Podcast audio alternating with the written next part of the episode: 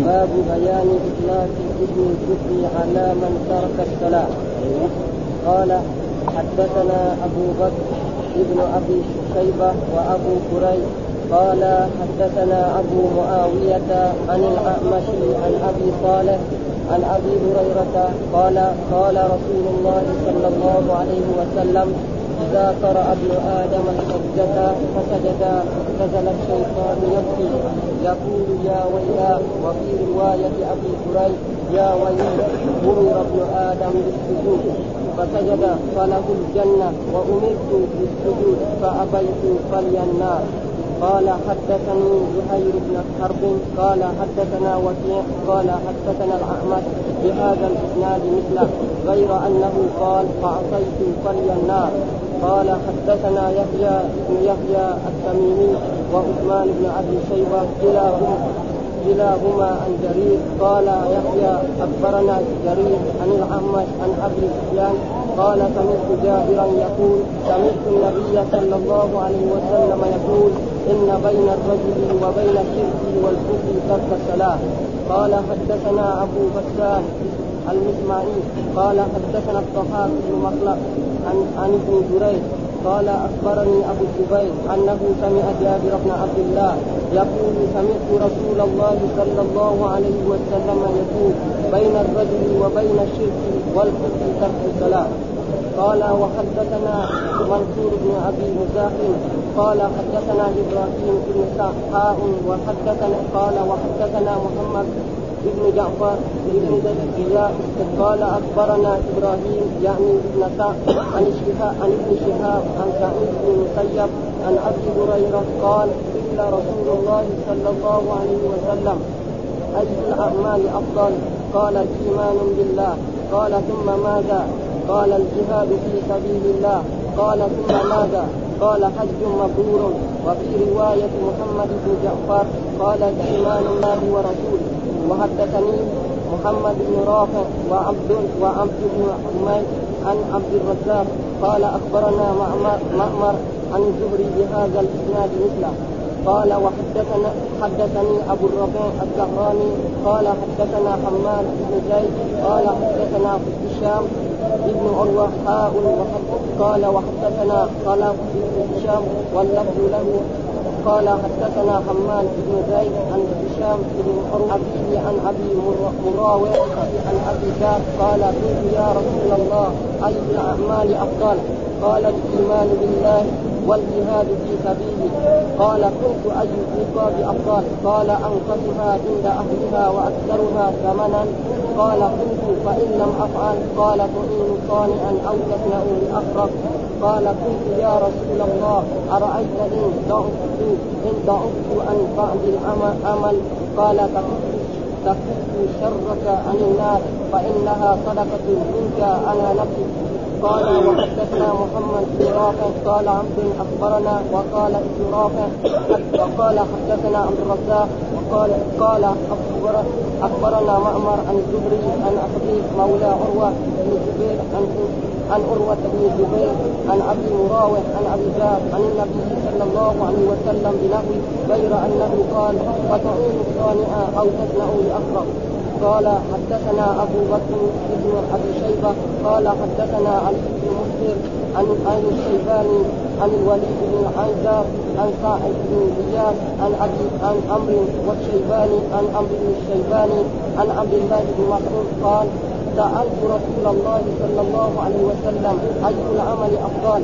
قال الصلاة لوقتها. قال كنت ثم أي؟ قال بر الوالدين. قال كنت ثم أي؟ قال الجهاد في سبيل الله فما تركت السبيل إلا إرعاء عليه. قال حدثنا محمد بن أبي عمر المكي قال حدثنا مروان الفزاري قال حدثنا أبو يعفور عن الوليد بن عبد العزار عن أبي عمرو الشيباني عن عبد الله بن مسعود قال قلت يا نبي الله أي الأعمال أقرب إلى الجنة؟ قال الصلاة على مواقيتها. قلت وماذا يا نبي الله؟ قال بر الوالدين. قلت وماذا يا نبي الله؟ قال الجهاد في سبيله. حدثنا قال حدثنا وحدثنا عبيد الله بن معاذ العنبري قال حدثنا أبي قال حدثنا شعبة عن الوليد بن عازر أنه سمع أبا عمرو الشيباني قال وحدثني صاحب هذه الدار وأشار إلى دار عبد الله قال سألت رسول الله صلى الله عليه وسلم أي الأعمال أحب إلى الله؟ قال الصلاة على وقتها. قلت ثم أي؟ قال ثم بر والديه. قلت ثم أي؟ قال ثم الجهاد في سبيل الله. قال حدثني بها قال حدثني بهن ولو اشتزته لزادني. قال حدثنا محمد بن بشار قال حدثنا محمد بن جعفر قال حدثنا شعبة بهذا الإسناد المستمر وزاد وأشار إلى دار عبد الله وما سماه لنا. قال حدثنا عثمان بن أبي شيبة قال حدثنا جرير عن الحسن بن أبي شيبة عن أبي عمرو الشيباني عن عبد الله عن النبي صلى الله عليه وسلم قال أفضل الأعمال أو العمل الصلاة بوقتها وبكل والديه. أعوذ بالله من الشيطان الرجيم. بسم الله الرحمن الرحيم. الحمد لله رب العالمين والصلاة والسلام على سيدنا ونبينا محمد وعلى آله وصحبه وسلم أجمعين. قال الإمام الحافظ أبو الحسين مسلم بن الحجاج القشيري النسابوري رحمه الله تعالى هذه الترجمة باب بيان إطلاق اسم الكفر على من ترك الصلاة. يعني الترجمة هذه وضعها الإمام النووي والإمام مسلم لم يضع تراجم إنما رتب الأحاديث على كتب الفقه على ترتيب كتب الفقه وكتب الحديث بدون أن يجعل. وسألنا بعض المشايخ يقول إنه كان يبدأ يضع تراجم ولكن لم يضع فجاء الإمام النووي بعده بسنين يعني يمكن بأربعة قرون فوضع هذه التراجم والتراجم يعني في محلها تماما. يقول باب بيان إطلاق اسم الكفر يعني لنا يجوز للمسلم أن يطلق اسم الكفر على من ترك الصلاة. طيب ترك الصلاة اتفق العلماء على من تركها جحودا هذا كافر ما في خلاف. أما الذي تركها كسلا هذا في خلاف. يعني رجل يعرف أن الصلاة واجبة ولكن لا ما يصلي أو يصلي مرة وما يصلي مرة فهذا حكم إيه؟ فالإمام أحمد محمد يرى أنه كافر إذا أمر أن يصلي نعم وأبى أن يصلي 3 مرات فإنه يقتل كافرا ولا يدخل في مقابل المسلمين ولا يصلى عليه هكذا يعني. وغيره من العلماء كالإمام الشافعي والإمام مالك يريان أنه نعم يقتل لكن يقتل حدا ما يقتل كفرا يقتل إيه حدا زي إيه زي مثلا شخص يقتل مسلما فإنه يقتل ما هو كافر. رجل يزني وهو محصن فإنه يقتل لكن ما يقتل عن المكافر يصلى عليه لا بأس أن يصلى عليه. وهناك الإمام أبو حنيفة يقول لا إنه يحبس لا يقتل. وهذه المسألة وذكر إيش أدلة كل شخص. أما الذين قالوا إنه كافر يعني قالوا أن الرسول أطلق عليه قال بين الرجل وبين الشرك ترك الصلاة الكفر يعني قال مثلا بين هذا ترك الصلاة فإذا الشرك والإسلام فإذا ترك الصلاة فقد كفر فهذا أخذ بهذه الأحاديث. ولكن هذه الأحاديث في أحاديث كثيرة تقول أن الرسول يطلق الكفر على معاصي ولذلك الإمام البخاري يبين في كتابه الذي نحن كنا قرأناه باب كفر دون كفر ونحن قرأنا الآن باب المسلم بسفر وقتاله كفر.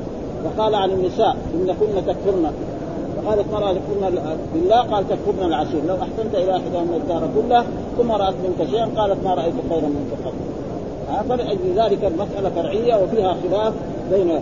أما كون نطلق عليه اسم الكفر هذا ما في كلام لأن الرسول أطلق عليه ما هو واحد يقول لا ما يطلق عليه اسم الرسول أطلق عليه خلاص ما ولكن بس إيه هل هو كفر يخرج من الملة أو كفر لا يخرج من الملة. واستدل العلماء الآخرون الذي يقول الله قال إن الله سيخرج من النار من كان في قلبه مثقال ذرة من إيمان وقال إن الله لا يغفر أن يشرك به ويغفر ما دون ذلك هذا يدخل الصلاة ولا لا. وهذه مسألة زي ما قلنا مسألة فرعية وعلى كل له كل مثل له رأيه. وهناك حديث يعني مر علينا نحن في دراستنا كذلك يعني أن رجلا قال إن الوتر واجب نعم وهذا موجود في الموطأ وموجود في صحيح مسلم فقال كذب أبو فلان أبو محمد سمعت رسول الله عن عبادة بن الصامت يقول 5 صلوات كتبهن الله على العباد فمن أتى بهن فإن له عهد عند الله أن يدخله الجنة ومن لم يأتي بهن فليس له عهد عند الله إن شاء عذبه وإن شاء غفر له. الحديث موجود في الموطأ وفي صحيح مسلم وفي السنن. ولا أجل ذلك مسألة، وقلنا المسائل الفرعية التي فيها خلاف بين العلماء لا تؤدي إلى قبل ولا خصوم ولا شيء. هذا معناه باب بيان إطلاق اسم، يعني لا نعلم واحد يقول لا ما نطلق عليه، لا لأن الرسول أطلق عليه فنحن نطلق عليه ما نطلق عليه. على من ترك الصلاة، جهودا هذا ما فيش كلام، كافر مرتد خلاص. اغتسلا هذا هو الذي فيه خلاف. طيب ايش الدليل؟ قال حدثنا أبو بكر بن أبي شيبة وأبو كريب قال حدثنا أبو معاوية عن الأعمش عن أبي صالح عن أبي هريرة قال قال رسول الله صلى الله عليه وسلم إذا قرأ ابن آدم السجدة فسجد اعتزل الشيطان يبكي يقول يا ويله. وفي رواية أبي كريب يا ويلي أمر ابن آدم بالسجود فسجد فله الجنة وأمرت بالسجود فأبيت فلي النار. يقول في هذا الحديث عن هؤلاء الأئمة أبي هريرة وعبد الرحمن بن مسعود قال إذا قرأ ابن آدم السجدة، يعني قرأ آية من آيات السجدة التي في القرآن. وقد اختلف العلماء كم آيات السجدة، فبعضهم يعدها إلى 15 وبعضهم يعدها إلى 13 وبعضهم يعدها إلى 12. وهناك الإمام مالك يرى أن السجود يعني سجدة التلاوة بعدما هاجر الرسول لم يسجد في المفصل، يعني لا في لا في النجم ولا في اقرأ ولا في سماء انشقت ولا في اقرأ. ولكن الأحاديث الصحيحة ثابتة عن رسول الله صلى الله عليه وسلم، منها أحاديث أبي هريرة. أبو هريرة ما أسلم إلا عام 7 من الهجرة، وروى لنا أحاديث عن رسول الله أن الرسول كان يسجد في هذا. والحافظ حجة على من يحفظ، وبعضهم يعد مثلا التي صاد وبعضهم لا يعد. والمقصود يعني أكثر شيء ما 15 وفي ناس 13. والمقصود وكان يقال اعتزل الشيطان يبكي، اعتزل إبليس يبكي يقول يا ويله. أصلا يقول يا ويلي يقول بضمير المتكلم، لكن نحن ما نقول يا ويلي، نقول يا ويله. وهذا زي ما جاء في أحاديث مرت علينا قريب هنا في هذا أن الرسول لما دخل على عمه أبي طالب وقال له قل لا إله إلا الله كلمة أحاج لك بها عند الله، كان آخر قوله هو على ملة عبد المطلب. هو على ملة، يعني إيش قال أبو طالب؟ أنا الرسول الرواة ما يقول أنا على ملة، نحن على ملة محمد صلى الله عليه وسلم.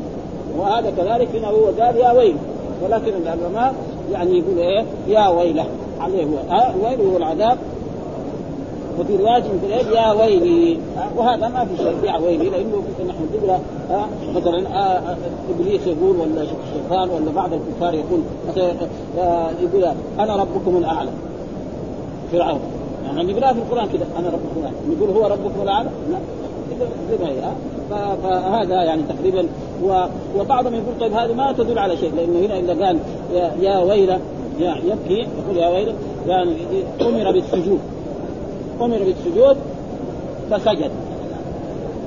طيب هذا كلام مين؟ كلام إبليس، ما تترتب عليه أحكام شرعية، ما تترتب. مين اللي قال هذا؟ إبليس ما تترتب. لكن مثلا هو لم يسجد، هذا شيء آخر. قال فأبيت هذا عليه، لكن كونه هو يعني أمره الله آدم بالسجود فسجد، هذا كلامه هو كلام إبليس. فلذلك بعضهم يقول لا يترتب عليه حكم، لأن كلامه هذا كلام النووي. فهذا الحديث تقريبا محل الشاهد. على كل حال يعني أن ابن آدم لما يسجد له كل ما سجد سجدة في القرآن إذا قرأ آية وسجد. وهل السجود هذا واجب؟ الجواب أنه سنة، أكثر العلماء على أنه سنة ليس مؤكد يعني واجب. ولكن بعض العلماء والأدلة على ذلك منها حديث أن عمر بن الخطاب رضي الله تعالى عنه في خلافته كان على المنبر وقرأ آية فيها سجدة، فنزل عن المنبر وسجد. والجمعة الثانية كمان قرأ آية واستعد الناس للسجود، لأنه ذيك الجمعة سجد دحين كمان بدأ ينزل إلى آخر المنبر ويسجد. فلم يسجد، ثم قال لهم إن الله لم يكتب علينا سجدة التلاوة، فمن شاء سجد ومن لم يشاء لم يسجد ولم يسجد. والإمام أبو حنيفة يقول واجب أي إنسان يقرأ آية فيها سجدة لازم يسجد. وتقريبا ما هناك أدلة، لأن الأمر ليس دائما للوجود.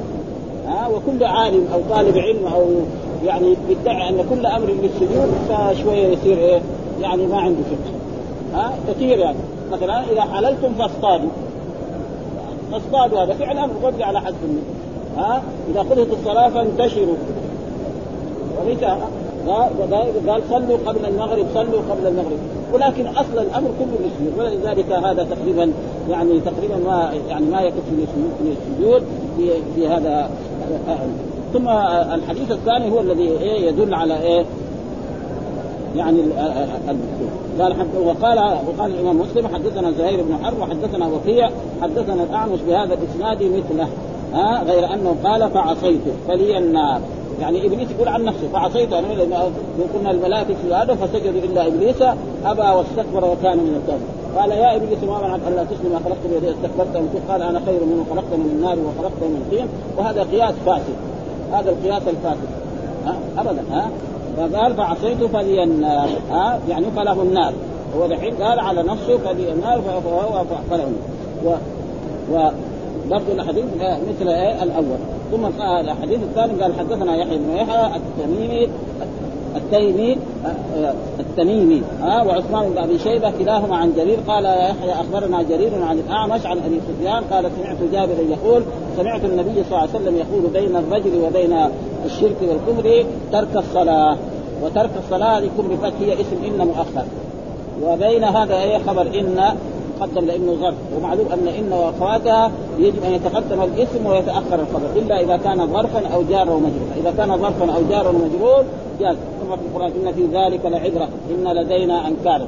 أما واحد يقول إن مجتهد زيدا هذا ما يصح تقديم الخبر إلا وهنا دحين بين هذا ظرف فلذلك فنقول إن هذا وبين هذا ظرف متعلق بكائن مستقرة خبر مقدم وبين كذلك معطوف عليه الشرك والكفر وترك الصلاة هو اسم إن مؤخر. فيقول هنا إن بين الرجل وبين الشرك والكفر والشرك والكفر بعضهم يرى أنه واحد وبعضهم يرى أن الكفر يعني غير والشرك ولا بأس من الشرك والكفر وهذا هو محل الشاهد. يعني محل الشاهد الذي يطابق الترجمة أن الرسول يقول إن بين الرجل وبين ولا فرق مثلا لا مفهوم للرجل المرأة كذلك يقول العلماء في مثل هذا لا مفهوم للرجل. الرسول قال الرجل المرأة إذا كانت تركت الصلاة إيش الحكم ما كانت حائض ولم تكن نفساء فالحكم واحد ترك الصلاة. ترك الصلاة هو اسم إن مؤخر يعني ما ينتبه عشان لا يظن إنه هو الخبر تركه لذلك مشكلها تمام يعني بالضبط يعني بالنسخ يعني تشكيل صواب. والحديث الثاني لا إلا بعده ومحل فهنا يعني الإمام أحمد يرى أن الكفر المراد به الكفر الأكبر أي واحد يترك الصلاة كسلا ولا يصلي ويؤمر بالصلاة ويستتاب 3 أيام ولا يقتل كفرا ولا يدفن في مقابر المسلمين ولا يصلى عليه ولا يتوارث مع أخوه أو أولاده. غيرهم يقول لا أن هذا يعني يترك مع يحبس ويؤمر بالصلاة فإن صلى وإذا لم يصلي يقتل حدا زي ما يقتل قاتل النفس زي ما يقتل الزاني المحصن. وهذه مسألة فرعية والمسائل الفرعية إذا فيها خلاف بين العلماء في شرح الأحاديث لا بأس بذلك وقال حدثنا أبو غسان المسمعي قال حدثنا الضحاك بن مخلد عن ابن جرير قال أخبرني أبو الزبير أنه سمع جابر بن عبد الله يقول سمعت رسول الله صلى الله عليه وسلم يقول بين الرجل وبين الشرك والكفر ترك الصلاة. ترك الصلاة هذا هو المبتدأ ترك الصلاة يعني ترك الصلاة هو بين الرجل وبين الشرك والكفر. إذا ترك الصلاة فهو كافر كفر كفر أصغر بعضهم يقول كفر معصية يعني معصية من المعاصي هذا يقتل ولا يقتل حدا. هناك من العلماء من يقول طيب يعني فإن تنازعتم بشيء فردوه إلى الله وإلى الرسول فنحن نسميه كافر كوننا نسميه كافر هذا ما حد يقول له إلا الرسول سماه ما في كلام. لكن هذا الكفر هل كفر أكبر أو كفر أصغر هذا هو الذي خلاف وكل له يعني دليل. والذين استدلوا بالكفر أن الرسول سماه كافر والذين قالوا لا القرآن يقول إن الله يعني إن الله لا يخلو الآية إن الله لا يشرك به ويغفر ما دون ذلك ما دون ذلك يدخل الصلاة ولا لا وسيخرج من النار من كان في قلبه مثقال ذرة من إيمان ومثلا من قال لا إله إلا الله دخل الجنة. ولذلك هذه مسألة فرعية وعلى كل حال يعني المسألة يعني وهناك من يقوي ذلك وهناك من يرى أن ترك الصلاة هنا في هذا الموضوع يعني هذا يعني زي الكفر العملي لأن الكفر كما أن النفاق ينقسم إلى قسمين نفاق اعتقادي ونفاق عملي فكذلك ترك الصلاة هذا يسمى من النفاق العملي ويكفي ذلك أن الله وصف المنافقين بذلك وإذا قاموا إلى الصلاة قاموا كسالى يراؤون الناس ولا يذكرون الله إلا قليلا. ويمكن نقرأ شيء مما ذكره لنستفيد جميعا من إيه مما قاله الإمام النووي في هذا الباب. الباب حديثان، أحدهما إذا قرأ ابن آدم السجدة فسجد اعتزل الشيطان يبكي ويقول يا ويله، وفي رواية يا ويلي أمر ابن آدم بالسجود فسجد فله الجنة وأمرت بالسجود فأبيت فلي النار. والحديث الثاني إن بين الكفر وبين الشرك والكفر ترك الصلاة. مقصود مسلم رحمه الله تعالى بذكر هذين الحديثين هنا أن من الأفعال ما تركه يوجب الكفر، أن من الأفعال ما تركه يوجب الأمر إما حقيقة وإما تسمية. فأما كفر إبليس بسبب السجود فمأخوذ من قوله تعالى ويأخذنا للملائكة اسجدوا لآدم فسجدوا إلا إبليس أبى واستكبر وكان من الكافرين. الله سماه من الكافرين. وقال الجمهور معناه وكان في علم الله تعالى من الكافرين، إن الله مقدر عليه أنه سيكون هذا. وقال بعضهم وصار من الكافرين كقوله تعالى وحال بينهم الموت فكان من المغرقين، يعني يكون في الآخر من الموت. وأما تارك الصلاة فإن كان منكرا لوجودها فهو كافر بإجماع المسلمين خارج من ملة الإسلام إلا أن يكون قريب عهد من الإسلام ولم يخالط المسلمين مدة يبلغوا فيها وجود، يعني رجل أسلم حديثا وما يعرف فلن يصلي ما يصلي ما عليه شيء لأنه ما يعرف الأحكام ولم يخالط مدة يبلغوا فيها وجود الصلاة.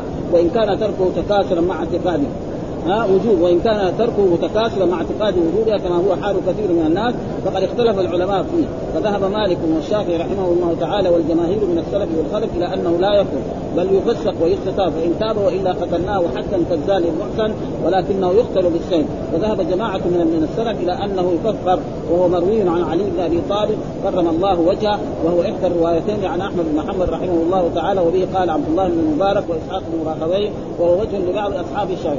الإمام أحمد روايتين له، رواية فرقة وهي المشهورة الآن وهي الذي أخذنا بها في المذهب، وبه قال عبد الله بن المبارك وإسحاق بن راهويه، وهو وجه لبعض الشافعي رضوان الله عليهم. وذهب أبو حنيفة والجماعة من أهل الكوفة والمزني والصاحب الشافعي رحمه الله تعالى أنه لا يكفر ولا يقتل بل يعذب ويحبس حتى يصلي.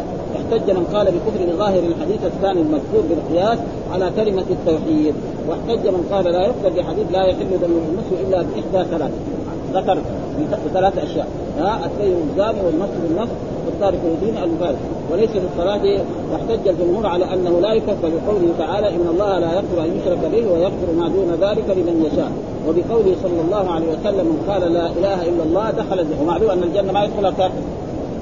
هذا كلام هؤلاء العلماء وهو يعلم أنه لا إله إلا الله دخل الجنة، من مات وهو يعلم أن لا إله إلا الله الجنة. لا يقبل الله تعالى عبد به ما غير شاك فيحجب عن الجنة. وهذه أدلة كلها تدل على أن تارك الصلاة يعني قد يكون معاده إلى الجنة. وحرم الله على النار من قال لا إله إلا الله وغير ذلك.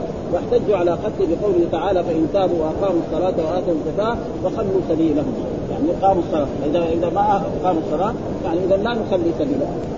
فإذا فعلوا ذلك عصوا منه دماءهم وأموالهم. وتأولوا قوله صلى الله بين العبد وبين الكفر بترك الصلاة على معنى أنه يستحق بترك الصلاة عقوبة الكافر وهي القتل، يستحق عقوبة الكافر وهي القتل، أو أنه محمول على المستحيل، أو على أنه قد يؤول به إلى الكفر أو يؤول به إلى الكفر، أو أنه فعل فعل الكفار والله أعلم. وأما قوله صلى الله عليه وسلم إذا قرأ ابن آدم السجدة فمعناه آية السجدة، آية السجدة. وقوله يا ويل هو من آداب الكلام، هو يقول إبليس قال يا ويلي، وهو أنه إذا عرض في الحكاية عن غير ما فيه سوء واقتضت الحكاية رجوع الضمير إلى المتكلم صرف الحاكي الضمير عن نفسه تصاونا عن صورة إضافة السوء إلى نفسه، زي ما قال يعني أبو طالب هو على ملة عبد المطلب وأبى، يعني قال عن نفسه وأنا.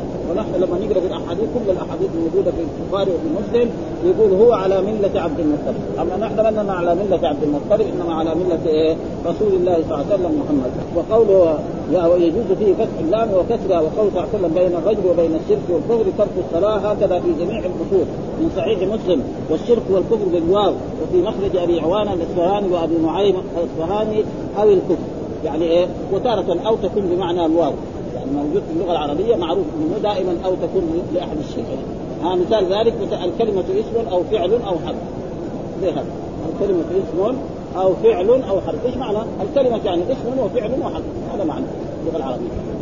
في مرات تجي مثلا لبسنا يوما أو بعض يوم، هذا معنى هذا تزوج مثلا اقرأ الفقه أو النحو يعني، وهذا يعني للتخيير، تزوج هندا أو أختا، ومرات تكون أو بمعنى الواو واحدة، من ذلك الكلمة اسم أو فعل أو حرف. فيقول هنا ومعنى بينه وبين الشرك ترك الصلاة، أن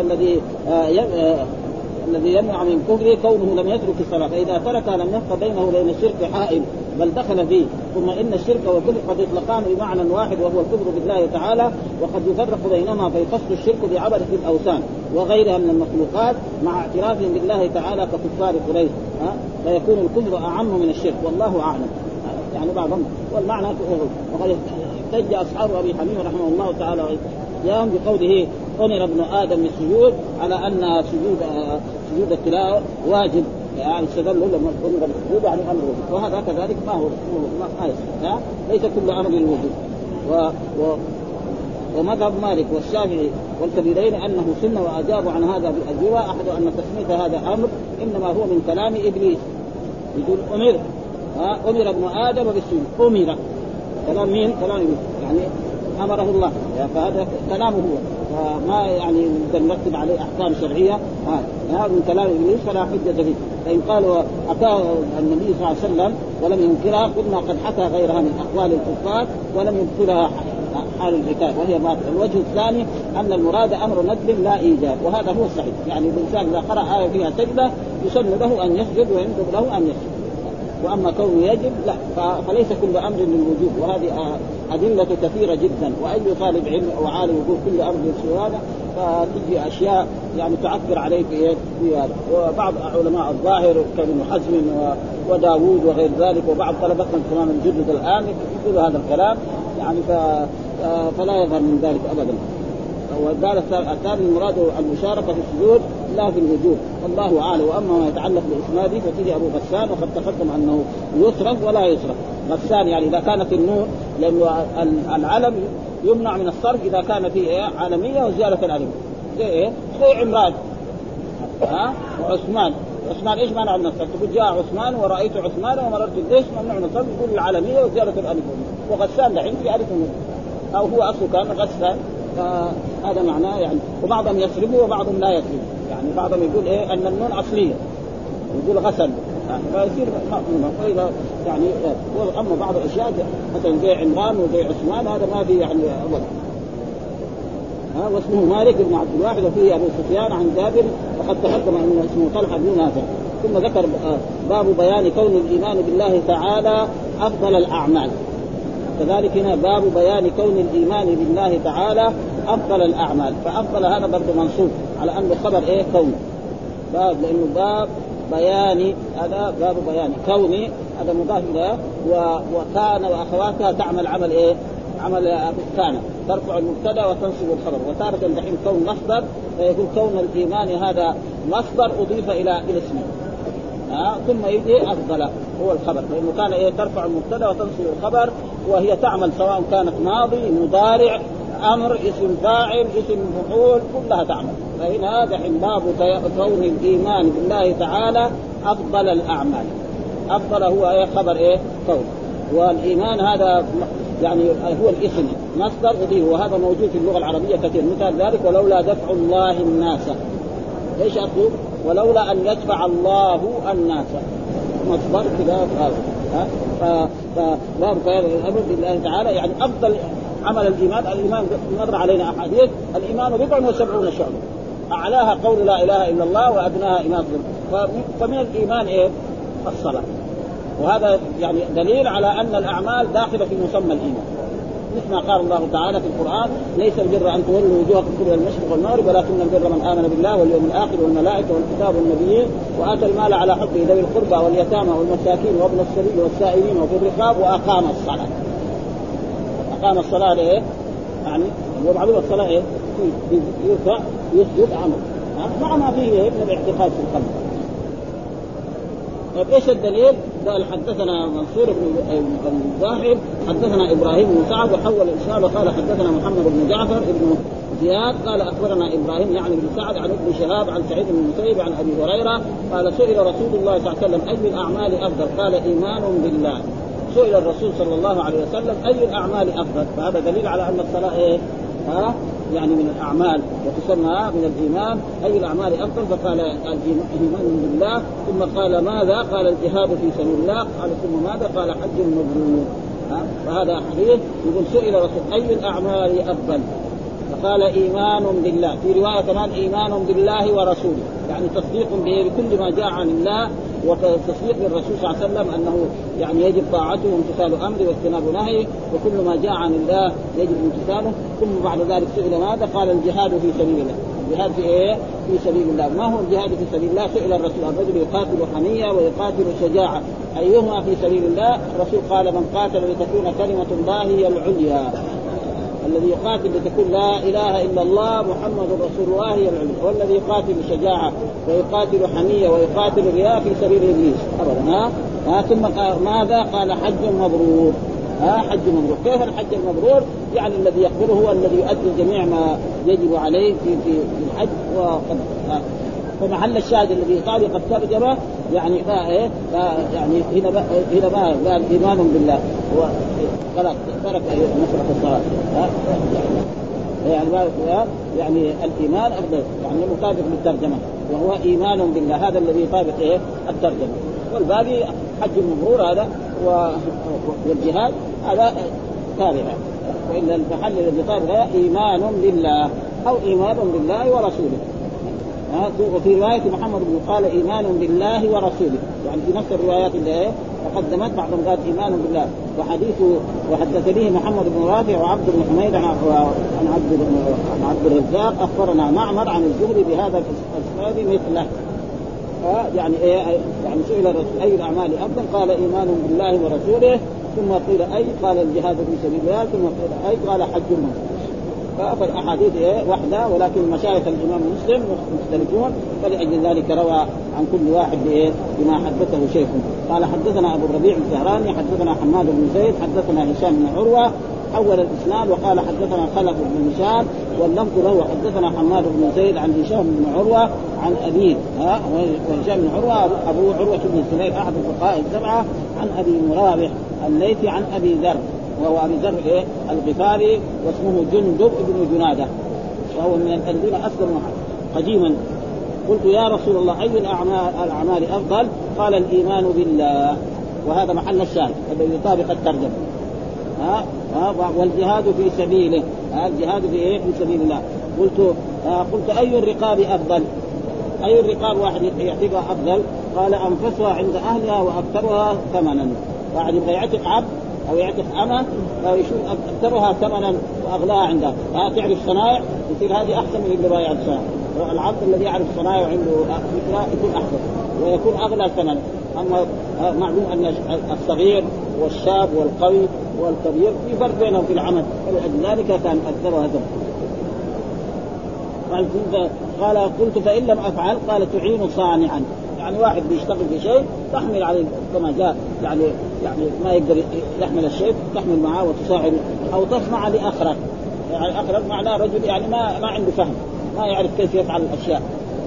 آخرك معناه ما عنده يعني فكرة ولا عنده عقلية تؤهله لأن يكون مثلا ترسل للسوق يروح يشتري ما يعرف يشتري، ما يعرف أمور السوق ولا يعرف أو مثلا صنعة ما يعرف شيء، يكون مثلا في يده في عطل أو في غير ذلك. فهذا معناه من يعني مساعد أو تصنع لأقل. قلت يا رسول الله أرأيت إن ضعف؟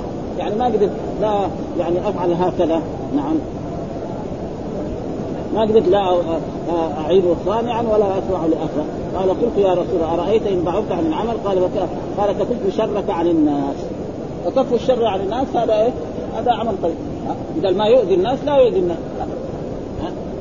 فإنها صدقة منك على نفسك. وهذا تقريبا ومحل الشاهد هو الأول الذي ذكر فيه الإيمان بالله.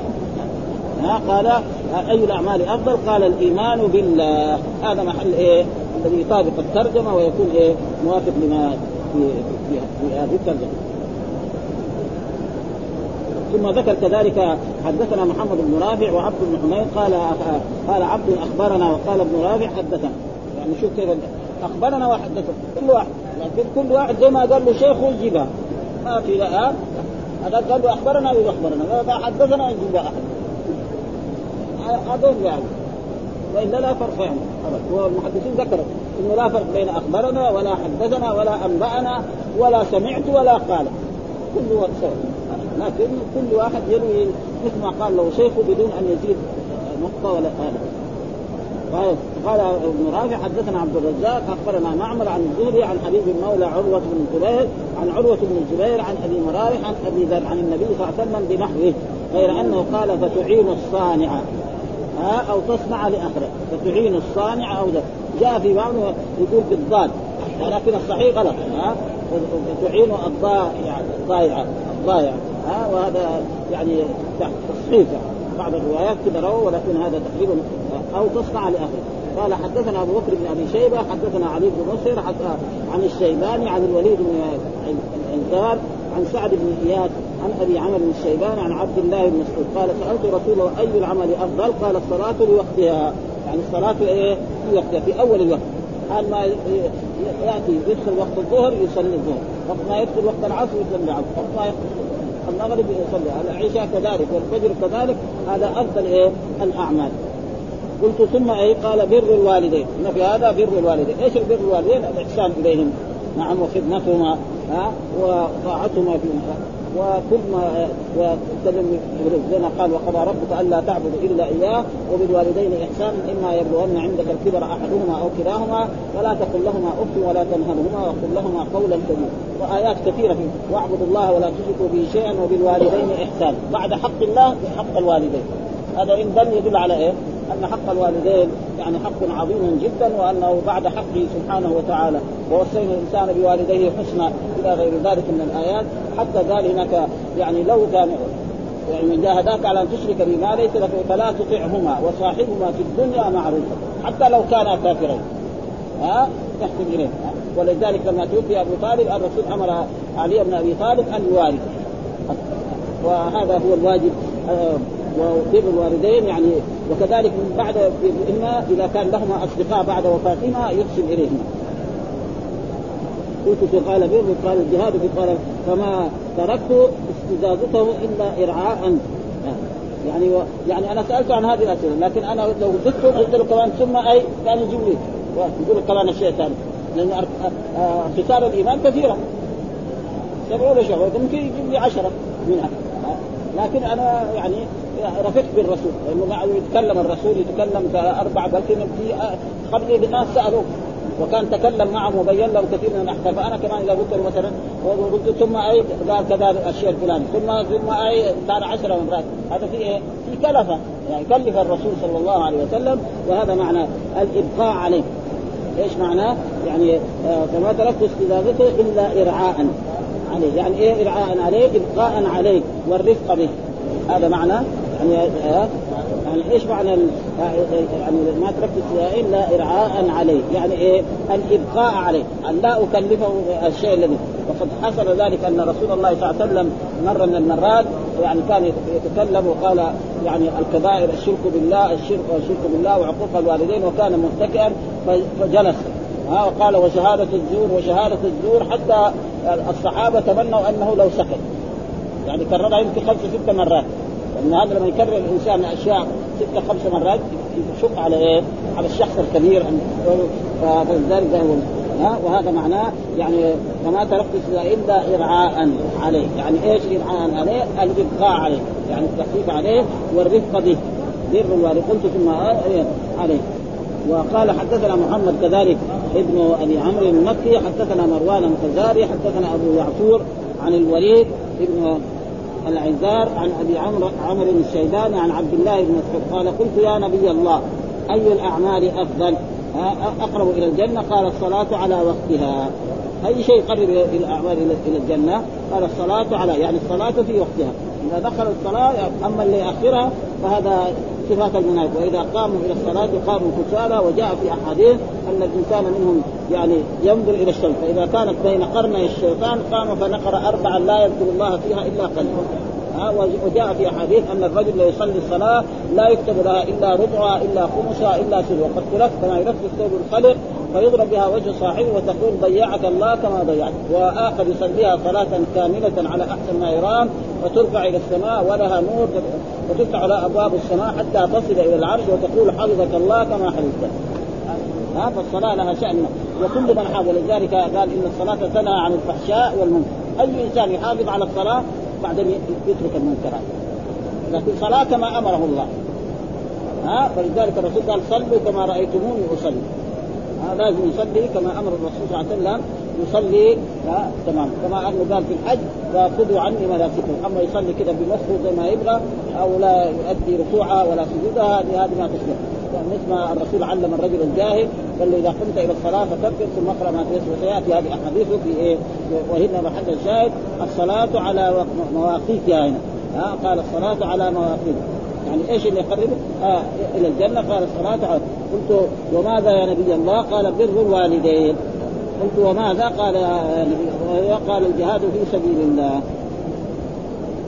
وهنا ذكر يعني الإمام النووي برضه شرح بسيط لهذه الأحاديث. أما أحاديث الباب عن أبي هريرة وأبي ذر وعبد الله بن مسعود رضي الله عنهم قال سئل رسول أي الأعمال أفضل؟ قال الإيمان بالله. قيل ثم ماذا؟ قال الجهاد في سبيله. ثم قيل ماذا؟ حج. قال حج مبرور.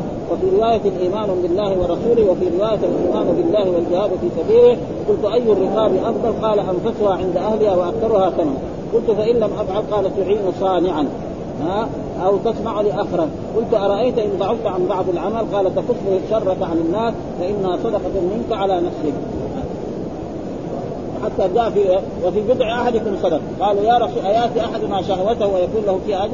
قال أرأيت لو وضع في حرام أكان عليه وزر؟ فقال إذا وضع في الحلال كان له يعني أجر. فإذا الإنسان اتصل بزوجته لأجل يعف نفسه ويعف زوجته فيكون له في أجل. فإذا كان لا وقت الحاجة يعمل هذه الأشياء فيعمل مباح. وإذا زنى يكتب عليه. فلذلك الأعمال يعني المباحة تصير إيه عمل صالح. يعني يتعشى في الليل عشان يستطيع يكون لصلاة الفجر يصير فيه أجر يأكل وكمان أجر. وكذلك يدخل عشان يصلي الظهر طيب فيصير أجر. وإذا كان لا وقت ما يجوع يأكل إن شاء الله يروح على شيء مباح بس إن شاء الله أنه يأتي. قال الصلاة على وقتها. قلت ثم أي؟ قال بر هذين. قال ثم قلت أي؟ قال الجهاد. فما تركته إلا إرعاء عليه. وفي رواية لو حزبته لزادني. وفي رواية أي الأعمال أقرب إلى الجنة؟ قال الصلاة على مواقيت. قلت وماذا؟ قال بر الوالدين. قلت وماذا؟ قال الجهاد فيه. وفي رواية أفضل الأعمال الصلاة في وقتها وبر الوالدين. وهذه ألفاظ المتون. وأما أسماء الرجال ففي الباب أبو هريرة وأبو ذر. وأبو هريرة معروف عبد الرحمن بن صخر هذه أصح الأسماء. وأبو ذر ومنصور بن مزاحم وابن شهاب وسعيد بن شهاب هذا معروف مع سعيد بن المسيب. وبعض يعني هو اسم صحيح سعيد بن المسيب لكن يقول هو قال للناس ما يبغوا يقولون هذا. والسبب إنه هو من التابعين وكان تقريبا يعني جده أسلم وكان اسمه يعني سعيد بن المسيب ابن حسن. فأراد الرسول يغير له اسمه قال لا ما رضي. فلذلك بعدين سعيد بن المسيب يقول إن هذا الاسم يعني لا حكمة. يعني دائما مشاكل الحزن والهذا دائما. وإلا الأب لو رضي كان غير له الرسول صلى الله عليه وسلم لأنه كان الرسول دائما يغير أسماء. يعني أي اسم ما هو طيب يعني غير إلا الأسماء الذي يكون ماته. لأنه مر علينا في الأحاديث فلان ابن حماد لو كان الأب موجود كان غير الرسول لكن الرسول مات خلاص. وإذا كان الرسول يغير الأسماء حتى الأسماء التي فيها يعني تذكير بره كان قال لا سماها زينب بره معناه إيه هذا تذكير الإنسان فلا تزكوا أنفسكم. كان الرسول صلوات الله وسلامه عليه وكذلك رجل كان يسمى أبا الحكم قال له إيه كنت تسميه قال كانوا إذا اختلفوا أنا يعني يأتوني فأحكم لهم فيقبل حكمه مو بالدين ولا بالكتاب ولا بالعقلية. رجل عاقل يحكم ويرضي الخصوم. قال له هل لك من أولاد؟ قال نعم فلان وفلان وفلان. من أقبله؟ قال شريح. قال أنت أبو شريح. وهكذا.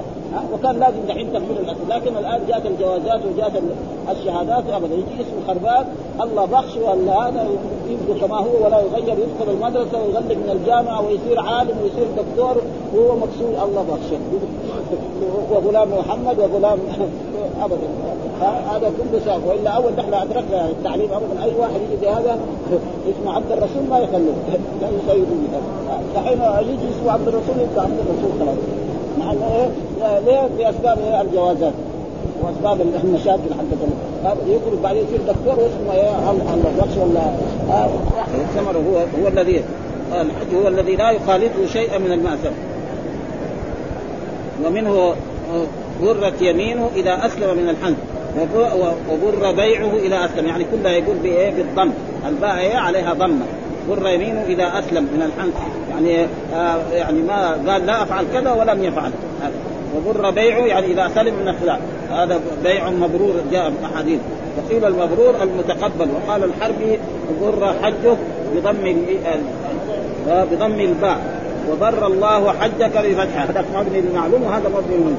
إذا حج إذا رجع مبرورا مأجورا. وفي الحديث بر الحج إطعام الطعام وطيب الكلام، يكون إيه يطعم الطعام للحجاج، وطيب الكلام يتكلم كلام طيب بذكر الله والاستغفار والتهليل، ويحسن إلى الفقراء وإلى المساكين. هذا هو إيه بر إيه الحج.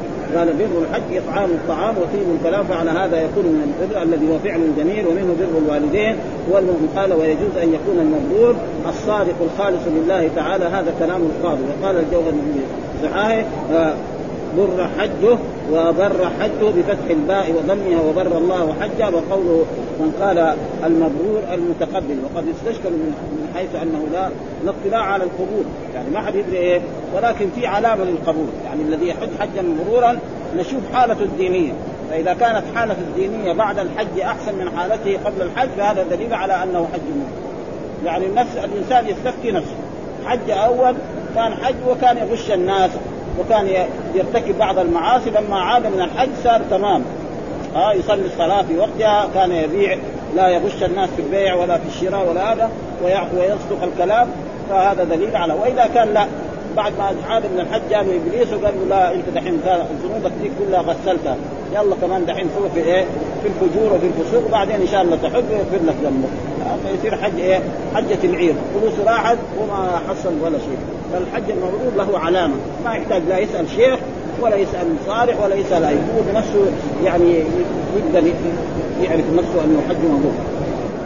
قال وقد استشكل من حيث أنه لا اطلاع على القبول، وجوابه أنه قد قيل من علامات القبول أن يزداد بعده خيرا، كان مثلا ما كان يصاب بمرات وكان يفعل ما يحضر الجماعة صار يحضر، حيث أن وما قال صلى الله عليه وسلم أنفسه عند أهلها فمعناه أرفعها وأجودها. قال الأصلع مال النفيس أي مرغوب فيه، وقال صلى الله عليه وسلم تعين صانعا أو تصنع لأخرق، الأخرق هو الذي ليس بصانع، وقال رجل أخرق وامرأة خرقاء لمن لا صنعة له، فإن كان صانعا حادقا قيل رجل صنع بفتح النون، وامرأة صناع بفتح الصاد. وأما قول صانع في الرواية الأخرى الصانع فروى بالصاد المهملة فيهما وبالنون من الصنعة، وروي بالضاد والضاد الضايع وبهمزة وبدل النون تكتب ياء من الضياع. والصحيح عند العلماء رواية الصاد، وهذه اللي جابها الإمام مسلم. وأما هذا يعني هذا من الضياع، والصحيح عند العلماء رواية الصاد المهملة، والأكثر في رواية المعجمة. قال القاضي عياض رحمه روايتنا في هذا من طريق هشام أولا بالمعجمة فتعين ضائعا، وكذلك في الروايات الأخرى فتعين الضائع، فتعين من جميع طرقنا عن مسلم في حديث هشام والزهري إلا من رواية أبي الفتح الشاذ، يعني بعضهم كده رواه وبعضهم، ولكن كل الظاهر صحيح. فإن شيخنا أبو بحر حدثنا عن بالمهملة وهو صواب الكلام بمقابلته بالأقرب، فإن كان المعنى من جهة معنوية الضائع أيضا صحيحا، لكن صحة الرواية عن هشام هنا بالصاد المهملة، وكذلك رويناه في صحيح البخاري. وقال ابن المديني الزهري الزهري يقول الصانع بالمهملة، ويرون أن هشاما صحف في قوله ضائعا بالمعجم. وقال عن معمر كان الزهري يقول صحف هشام، يعني هي بالصاد لا يقول. كذلك رواه أصحاب هشام عنه بالمعجمة وهو تصحيح. والصواب ما قاله الزهري، هذا كلام القاضي. وقال الشيخ أبو عمرو بن صلاح في قوله تعين صانعا هو بالمهملة والنون، ومعلوم أنه يقول صاد مهملة وصاد معجمة. إيه صاد مهملة؟ صاد ما فيها نقطة، صاد معجمة يعني ضاد، وهذا اصطلاح يعني قديم. أول كان حتى ما يحط نقط، ويعرف الإنسان الصاد من النبي. بعدين لما اختلط العرب والعجم دحين تشكيله ما يعرف مشكلة ها؟ يعني طالب العلم متعلم اللغة العربية وقرأ النحو وقرأ هذا مرات يغلط، حتى كمان العالم الكبير مرات يغلط، اللي يعرف اللغة العربية مرات يغلط، الفاعل ينصبه يصير مرة الناس أول وأبدا. الولد من أمي يرضع خلاص ها؟ دحين بعده هو يقول لك ما في فرق، قال رسول الله قال رسول الله يقول كل سوا فرق، يعني زي بين الأرض والسماء، لأنه هو مو متزوج اللغة ما يعرف، رجل عامي بيقرأ كله يقول سوا ما يقدر، إذا تعلم بعدين يعرف إنه في فرق بين هذا وبين هذا، إنه هو لما يقول قال رسول الله يعرف إنه يعني هو يعني قال الرسول هو القائد، كأنه هو الذي قال، لكن بسبب إنه ما عنده يعني خلفية لهذه العلوم يصير ما يدرك أشياء من هذه الأشياء الأولى. وذكر القاضي بن معذر رواية كتاب ورواية الفتح الزمرقندي وقال وليس الأمر على ما حكاه في رواية رسولنا لكتاب، فكلها مقيدة في رواية للمهملة. والله أما بر الوالدين فهو الإحسان إليهما وفعل الجميل معهما وفعل ما يسرهما، ويدخل فيه الإحسان إلى صديقهما كما جاء في الصحيح أن من بر إن من أبر البر أن يصل الرجل أهل ود أبيه، من أبر البر أن يصل الرجل عمه وإخوانه وأصدقاء الذي كان يجالسهم ويمشي معهم، وضد البر العقوق، وسيأتي إن شاء الله تعالى قريبا تفسير. قال أهل النوءة بررت والدي لكسر الراء، أبره بالضم مع فتح الباء برا، وأنا بر به بفتح الباء وبار، وجمع البر الأبرار وجمع البار البررة. وقول فما تركت أستزيد إلا إرعاء عليه، كذا هو في الأصول، أي تركت استزادة من غير لفظ أن يبينهما وهو صحيح وهي مرادة. وقول إرعاء هو بكسر الهمزة، إرعاء بكسر الهمزة وإسكان الراء بالعين المهملة ممدودة، ومعناه إبقاء عليه، يعني عشان لا أكلف، ورفقا به والله أعلم. وأما أسماء الرجال فأبو هريرة عبد الرحمن بن صخر على الصحيح تقدم بيانه، وأبو ذر اختلف باسمه، فالأشهر جند بضم الدال وفتح ابن جنادة بضم البي، وقيل اسمه جرير بضم الباء الموحدة وبراءين مهملتين. وأما منصور بن أبي مساحب فبالزاي والحاء وجميع ما في الصحيحين من هذه صورته، فهو مساحب بالزاي والحاء. ولهم في الأسماء مراحم للراء والجيم، ومنه العوام بن مراحم مراجم، واسم أبي مراجم والد منصور، هذا بشير بفتح الباء. وأما ابن شهاب تقدم مرارا، كل واحد يعرف هذا، وتقدم وهو محمد بن مسلم بن عبد الله بن شهاب. وأما ابن المسيب فتقدم أيضا مرات أنه بفتح الياء على المشهور مسيب، لكن هو ما يبغى هذا الاسم، فإذا هو ما يبغى هذا الاسم لازم نحن ما نسميه، فنقول المسيب، اسم فاعل، مسيب. ومعلوم أن الناس كانوا في الجاهلية يسموا أسماء، يعني كل الآن يعني تجدوا أو ينسب إلى قبيلة، العرب يسموا أولادهم يسموا كلب وأسد منه، عرب مصريين كمان ما شاء الله، كانوا هنا أول ما جاءوا المصريين، يعني تجد فلان مثلا النمر، فلان مثلا الذئب، فلان السرحان، قالوا يعرف عندهم مساحة ويقول خلاص لا ترى هذه يعني جنينة حيوانات، هم يمزح مع بعضهم، أكثر الناس مزاحة يعني المصريين درجة الأولى، يقول خلاص هذه صارت جنينة حيوانات، وإن كان الأسماء وضيات الحين أسماء أجنبية، هذا يعني مرة على الناس يسمي ولده هتلر، ودحين واحد يسمي ولده صدام مشاكل يعني. وأما توفى بالعين المهملة والفاء والراء، واسمه عبد الرحمن بن عبيد بن بسطاس بكسر النون وبالسين المهملة المكررة، الثعلبي المثلث العامري البكائي، ويقال البكاري الكوفي، ونصرات غير مصروف. وأبو يعقوب هو هذا هو الأصغر، وقد ذكر مسلم أيضا في باب التقليد، وذكر لنا يعني أشياء كثيرة. وهنا ذكر كمان فائدة يعني نقرأها، قالوا من أفضل الأعمال والأحوال، ثم يعرف فضل بعضها على بعض بالدلائل تدل عليها، وتختلف باختلاف الأحوال والأشخاص، فإن قيل فقد جاء في بعض هذه الروايات أفضلها كذا ثم كذا بحرف ثم هي، وهي موضوعة للترتيب، فالجواب أنها ثم هنا ثم هنا للترتيب بالذكر يعني تارة ثم تكون للترتيب بالذكر وثم مرات مثلا أماته فأخبره ثم إذا شاء. شو الناس اللي ماتوا من لدن آدم إلى الآن ما نشوف ولكن سينشر. هنا يقول هذه ثم لما هنا جاءت بس لترتيب الأخبار التي أخبرها رسول الله صلى الله عليه وسلم في هذا الحديث. قال فقد جاء في بعض هذه الروايات أخبرها كذا ثم كذا بحرف ثم وهي موضوعة للترتيب. فالجواب أن ثم هنا للترتيب في الذكر بس. مثال ذلك في القرآن قال الله تعالى وما أدراك ما العقبة فك رقبة أو إطعام في يوم ذي مسغبة يتيما ذا مقربة أو مسكينا ذا متربة ثم كان من الذين آمنوا.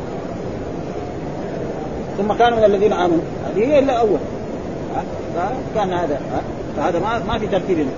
ثم كان من الذين آمنوا وتابعوا هذول هذول هو في المقدمة. لكن لما ذكر الله يعني فضل الإطعام وفك الرقاب ثم بعد ذلك ثم كان من الذين آمنوا أنه ليس المراد هنا الترتيب في الفعل كما قال تعالى قل تعالوا أتلوا ما حرم ربكم ألا تشركوا به شيئا وبالوالدين إحسانا ولا تقتلوا إلى قوله ثم آتينا موسى الكتاب. لما أعطى الله موسى الكتاب قبل هذا الكلام قبل القرآن فلذلك مرات يقول وذلك كذلك يقول ولقد خلقناكم ثم صورناكم ثم قلنا للملائكة خلقناكم ثم صورناكم ثم قلنا للملائكة سجد آدم هذا كذا متى قبل فهنا يعني يقول ومن ذلك من ظاهره كل من ساد ثم ساد أبوه ثم قد ساد قبل ذلك جد وسيادة الجد وسيادة الأب قبل سيادة الولد. فإذا الترتيب يعني مو دائما يكون هذا. وهذه فوائد يعني عظيمة جدا يعني بالنسبة يعني لشرح الدماغ وهو حقيقة يعني باللغة العربية إمام جدا يعني ممكن. وهنا فوائد قال وفي هذا الحديث الحث على المحافظة على الصلاة هذا نقدر ناخذ في وقتها ويمكن أن يؤخذ من استحبابها في أول وقت لكونه احتياطا لها ومبادرة إلى تحسينها وقتها. وفيه حسن المراجعة في السؤال يعني أبو ذر وهذا يراجع. وفيه رفق المتعلم بالمعلم المتعلم ما قال أبو ذر يسأل 10 أسئلة يكلف على رفق فسأله 3 أسئلة وبطل خلاص هذا ما ومراعاة مصالحه والشفقة عليه لقوله فيما تركت تزيده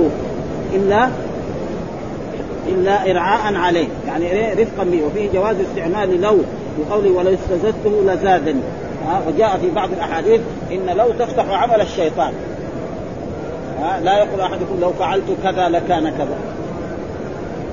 وهنا كيف هذا الجواب على ذلك إن مثل هذا يعني لأنه فيه إرفاق ما هي. أما في المستقبل جائز لولا أن أشق على أمتي لأمرتهم بالسؤال غير. وكذلك مثلا لو استقبلت من أمري ما استدبرت لما سقت الهدي لأنه في أحاديث نهي عن قول لو وفي أحاديث يعني يجوز لو. الرسول قال لو استقبلت من أمري ما استدبرت هذا طاعة. أما واحد يقول يعرض عليه بضاعة اشتريها يقول ما اشتري بعدين واحد يشتريها يكسب فيها يقول والله لو اشتريتها ايش الكار اشتريتها لو سال هذا ممنوع هذا ممنوع ما في فائده هذا عشان نعرف الفرق بين هذا وهذا قوله. وفيه استعمال لو لقوله لو استلزمت بالله. وفيه جواز إخبار الإنسان عما لم يقع أنه لو كان كذا لوقع لقوله لو استلزمته لزادني والله أعلم. والحمد لله رب العالمين وصلى الله وسلم على نبينا محمد وعلى آله وصحبه وسلم.